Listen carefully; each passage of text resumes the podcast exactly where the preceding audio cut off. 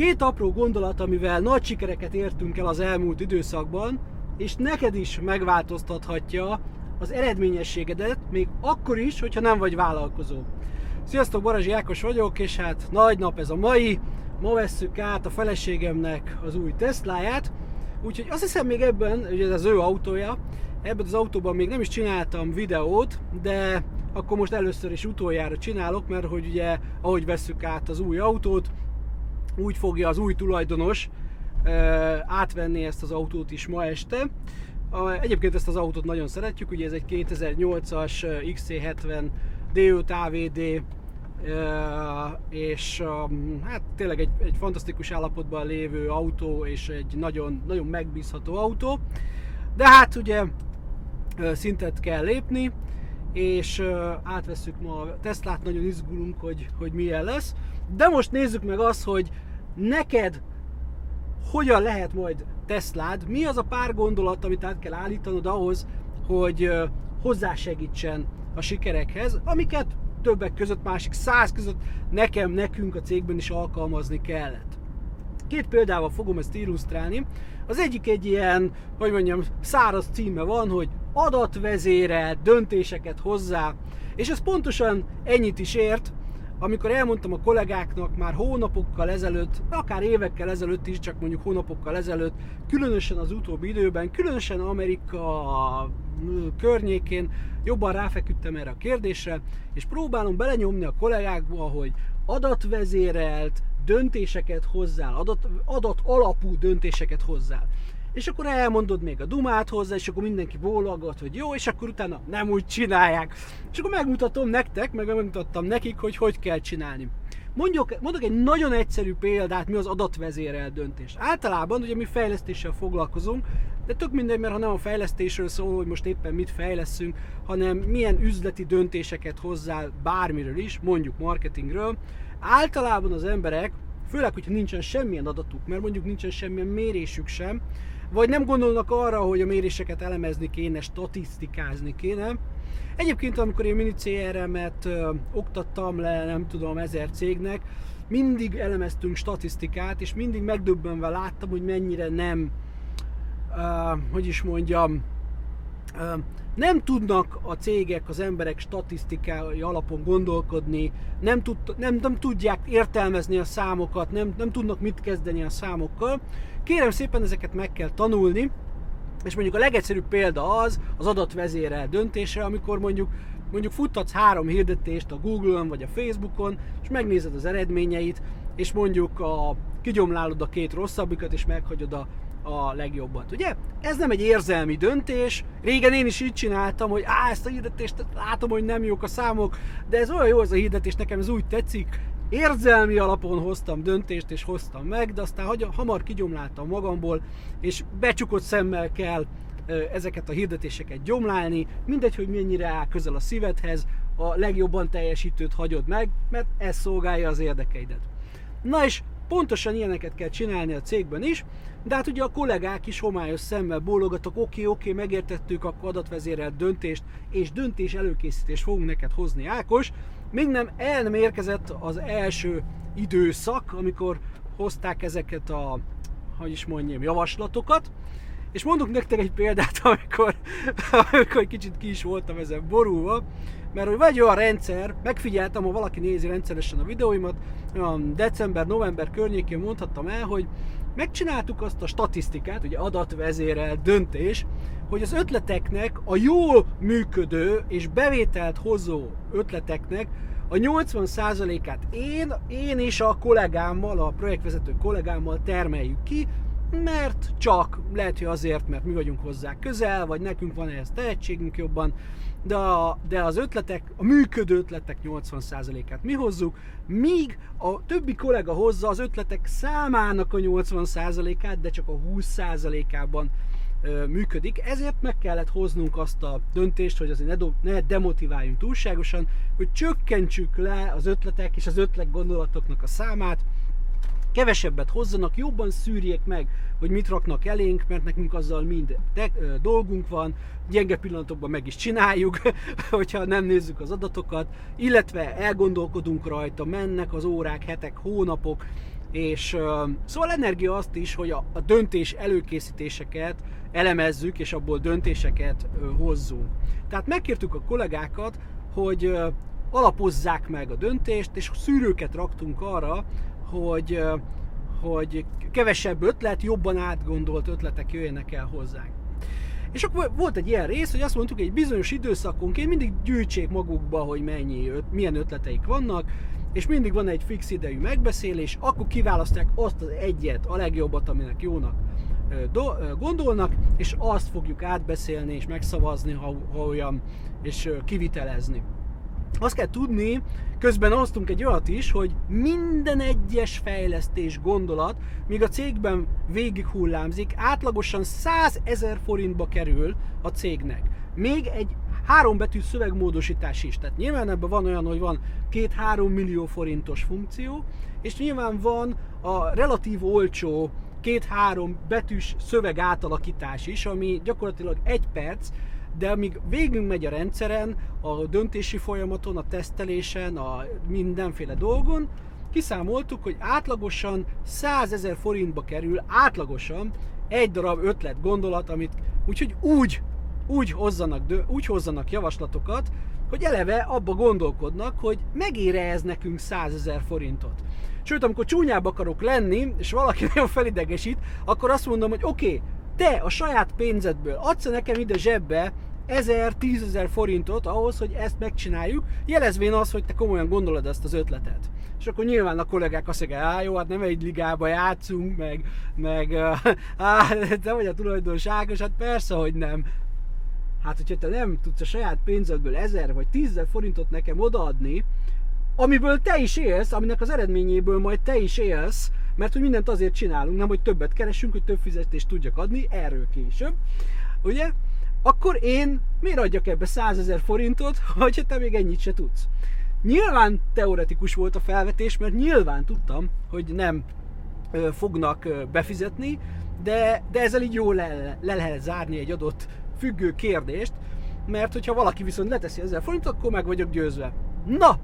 De hogyha nem ilyen alapon megyünk, akkor nézzük milyen alapon. Jöttek az ötletek, és volt egyszer olyan, amikor mind az amerikai, mind a magyar értékesítőm lényegében ugyanazt az ötletet hozta, mert azt mondta, hogy na, ez egy nagy fájdalompontunk. Amikor ránéztem az ötletre, akkor már belül fogtam a fejemet, hogy úristen, most tényleg ez a legnagyobb problémánk, mert hogyha tényleg ez a legnagyobb problémánk, akkor nincs miről beszélni, akkor kész a szoftver, vége, nem kell tovább több fejlesztés, mert nyilván nem ez volt a legnagyobb problémánk. Na mondom, nézzük meg, bontakozzon ki a feladat, illetve az ötlet, és akkor támasszuk alá, hogy mi a helyzet. Elmondták, hogy mi van, és akkor mondtam, hogy oké, de hol volt ebben az adatvezérelt döntési folyamat? Hát, hogy azért, mert hogy akkor az ennyi meg annyi ügyfél, akkor ezt így csinálja, és akkor ez nekünk ennyibe kerül, és akkor az így... Ez nem a tömeget érinti, feleltem én. Nézzük meg, hogy mennyi embert érint ez igazából. Ugye ez az adatvezérelt döntés, nézzünk meg egy statisztikát, hogy akár ez a 100 000 forint, hogyha megnézzük, akkor bejön-e. Mi csináltunk ott előttük helyben, leültem a mini CRM elé, ugye minden rendszerünk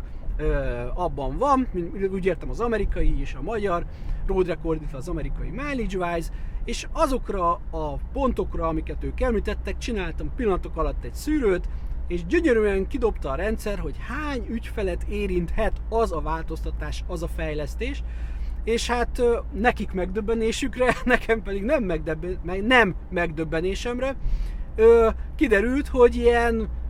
0,1% vagy 0,3%, nem emlékszem a számra, tehát így a töredékének a töredékét érintette volna ez a fejlesztés. Nyilvánvalóan nem a tömegre, nyilván amikor fejlesztesz vagy bármit csinálsz, akkor legalább azt mondod, hogy nem, hát legalább egy 80%-ot érintsen, nem egyedi fejlesztést csinálunk, nem egyedi igényeket elégítünk ki, hanem a tömegnek, főleg Amerikában, a tömegnek az igényeit kell kielégítenünk, még akkor is, hogyha van valami nagyon vonzó, nem tudom én micsoda, mert hogy végső soron akkor tudsz nagy pénzt csinálni, hogy a tömegigényeit megfelelően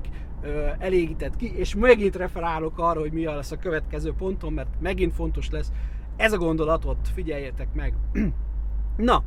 És amikor azt megmutattam nekik, hogy nézzétek meg, hogy ez ilyen töredék-töredékét, akkor mind a ketten így visszahőköltek, hát ezt nem is gondoltam volna. Na ez az. Tehát ez az, amit eddig csináltunk, hogy érzelmi alapon azt gondoltuk, hogy hoztunk döntéseket, és nem vizsgáltuk meg annyira, mert vagy nem volt meg a gondolatban, vagy nem volt mérésünk hozzá, vagy nem volt rendszerünk hozzá. Rég volt ilyen, rég, tehát mi ebben már elég jól előre vagyunk, de nem eléggé, azt hozzáteszem. Tehát van még nekünk is mit fejlődni,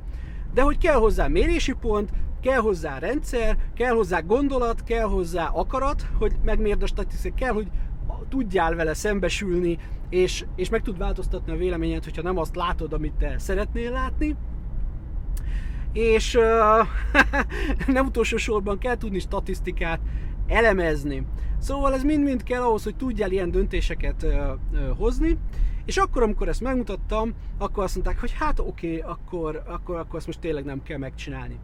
Mit veszítettünk ezzel? Azt mondtam, hogy jó, hát hogyha ti ezt mondtátok, hogy ez a hónap sztoria, akkor itt most meg is állunk, és akkor nem veszük elő a másodikat, mert ti ketten mondtátok, úgyhogy most nem készül el valami olyan fejlesztés, ami ehelyett elkészülhetett volna, hogyha kollégák megfelelően felkészülnek, de hogy ez úgy mondjam a folyamat része, tehát így meg kell tanítani a kollégákat is, hogy hogyan kell ezekbe a dolgokba gondolkodni, hogy legközelebb ne járjanak így. És ahhoz, hogy ez hozzásegítsem őket, mondtam nekik, hogy figyeljetek ide, azt a szűrést, amit én most itt előttetek 2 perc alatt se megcsináltam a mini CRM-be, vagy kinek milyen van, Excel, bármi, csak legyen, tehát hogy fontos, meg hogy jól fogalmazd meg, hogy mit akarsz mérni. Ugye ez is fontos a statisztikáknál, jó legyen a feltett kérdés, mert hogy meg lehet magadat vezetni, hogyha hülye kérdéseket teszel fel, vagy hülye dolgokat mérsz, aminek nincsen semmi értelme, mindig becsúszik ilyen, de ha csak hülye dolgokat mérsz, akkor csak hülye eredményre fogsz jutni. Szóval a lényeg, legközelebb, mielőtt hoztok nekem egy véleményt, vagy egy ötletet, egy ötletgondolatot, bármit, te odaülsz a mini CRM elé, vagy a megfelelő statisztikai állomány elé, megcsináld ezt az előszűrést, és te előre meg tudod magadnak mondani, hogy ezt érdemes az Ákoshoz hozni, vagy nem. Mert az Ákos így fogja lesöpörni az asztalról, hogyha nincsen jól előkészítve. Te pedig, hogyha ezzel szembesültél, hogy ez nem az év ötlete, akkor elő tudod szedni a második, a legjobb ötletet ugyanezzel a módszerrel, és addig szűrsz, ameddig nem tudod adatvezérelt alapon, vagy statisztikai alapon kihozni azt, hogy ezt az ötletemet ezzel meg ezzel a statisztikával alapozom meg. Figyelem, nem lehet mindent statisztikailag eldönteni, mert vagy még nincs hozzá mérés, vagy nem lehet mérni, vagy nem éri megmérni. Ilyen is van, tegyük hozzá, tehát kell, hogy legyen az embernek egy ilyen intuíciója, kell, hogy legyen egy megérzése. Ez elkerülhetetlen az ilyen dolgoknál, ez csak azt akartam ezzel az egésszel mondani, hogy az arányok nem mindegy, tehát az intuíció inkább legyen kevesebb, mint az ilyen típusú statisztikai alapú döntés. Na és akkor térjünk át a másik pontra, ugye amikor a másik sztori az, akár ezzel összefűzve is, de úgy akár külön is szétvéve, megfigyeltem a cégben, hogy ugye adok ki feladatokat. Mindenkinek ilyen kis piramisszerűen vannak kollégái, aki megcsinálja, megtervezi, visszaadja, ellenőrizzük, stb. És ugye leginkább akkor szembesülök én az ilyenekkel, amikor az én alattam lévő kollégák adnak vissza dolgokat, és megfigyeltem egy olyan gondolkodást, és volt olyan kolléganő évekkel ezelőtt, aki egyszer így neki volt egy ilyen furcsa elszólása is, ami én akkor is szörnyűködtem, hogy igazából ő úgy akarja megcsinálni, az Ákos úgy is bele fog kötni abba,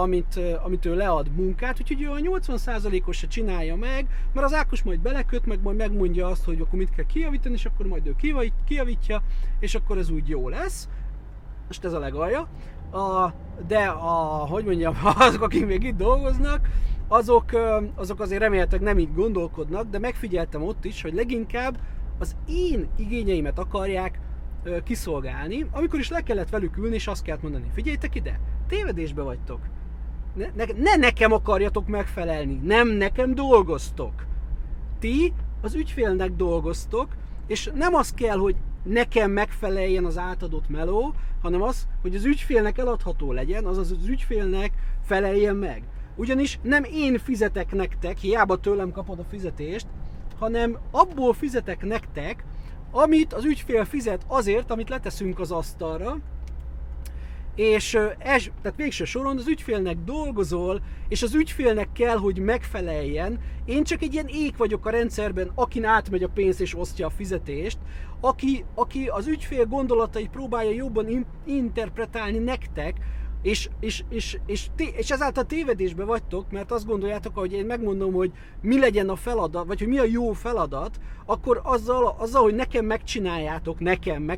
azzal le van tudva az egész, holott nincs, holott én is csak próbálom a legjobb tudásom szerint megtippelni, hogy így mondjam, vagy adatvezérelten ugye, megmondani, hogy mi a legjobb megoldás, de ez messze nem jelenti azt, hogy amit én gondolok jó megoldásnak, az a legjobb megoldás, mert lehet, hogy az ügyfél a nem vásárlásával mondjuk lesöpri az asztalról. Tehát én csak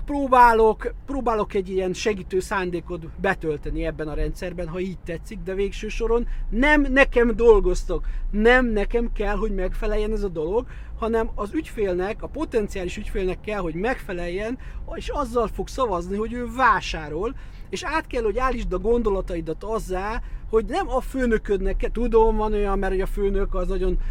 autokrata, vagy éppen, tehát hogy van ez a beidegződés, és hogyha nem úgy csináld, akkor kirúgnak, de nem ilyen helyen kell akkor dolgozni, tehát olyan helyen kell dolgozni, ahol a főnök tudja és érti ugyanezeket a gondolatokat, és azt mondja, hogy oké, én fogom eldönteni, hogy most ez megfelel, vagy nem felel meg, de végső soron nem nekem dolgozol, és teljesen másképp csinálod várhatóan a munkádat, akkor nem véletlenül mondtam én is ezt a kollégáknak, hogyha átállítod a kollégáknak a gondolkodását arra, hogy a főnöknek kell megfelelni, arra, hogy valójában az ügyfélnek kell, a potenciális ügyfélnek kell megfelelni, és próbálj az ügyfél problémájával, fejével, gondolataival azonosulni, gondolkodni, és hogyha úgy oldod meg a mindenkori feladatot, akkor más lesz a kimenetele, valószínűleg sikeresebb lesz, valószínűleg a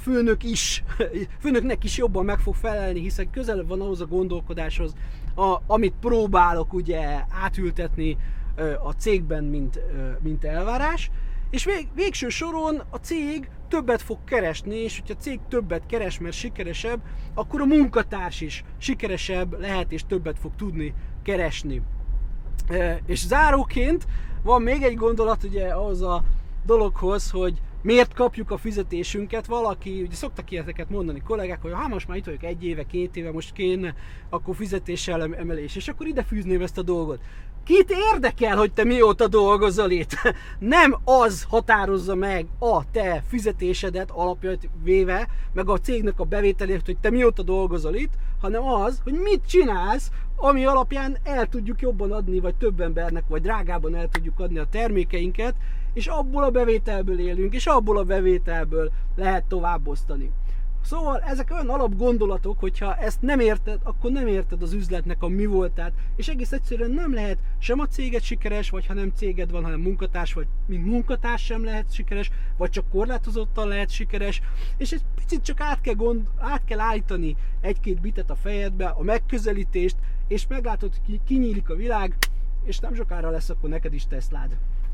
Ne felejtsétek el, bevétel erősítő szabályt. Sziasztok!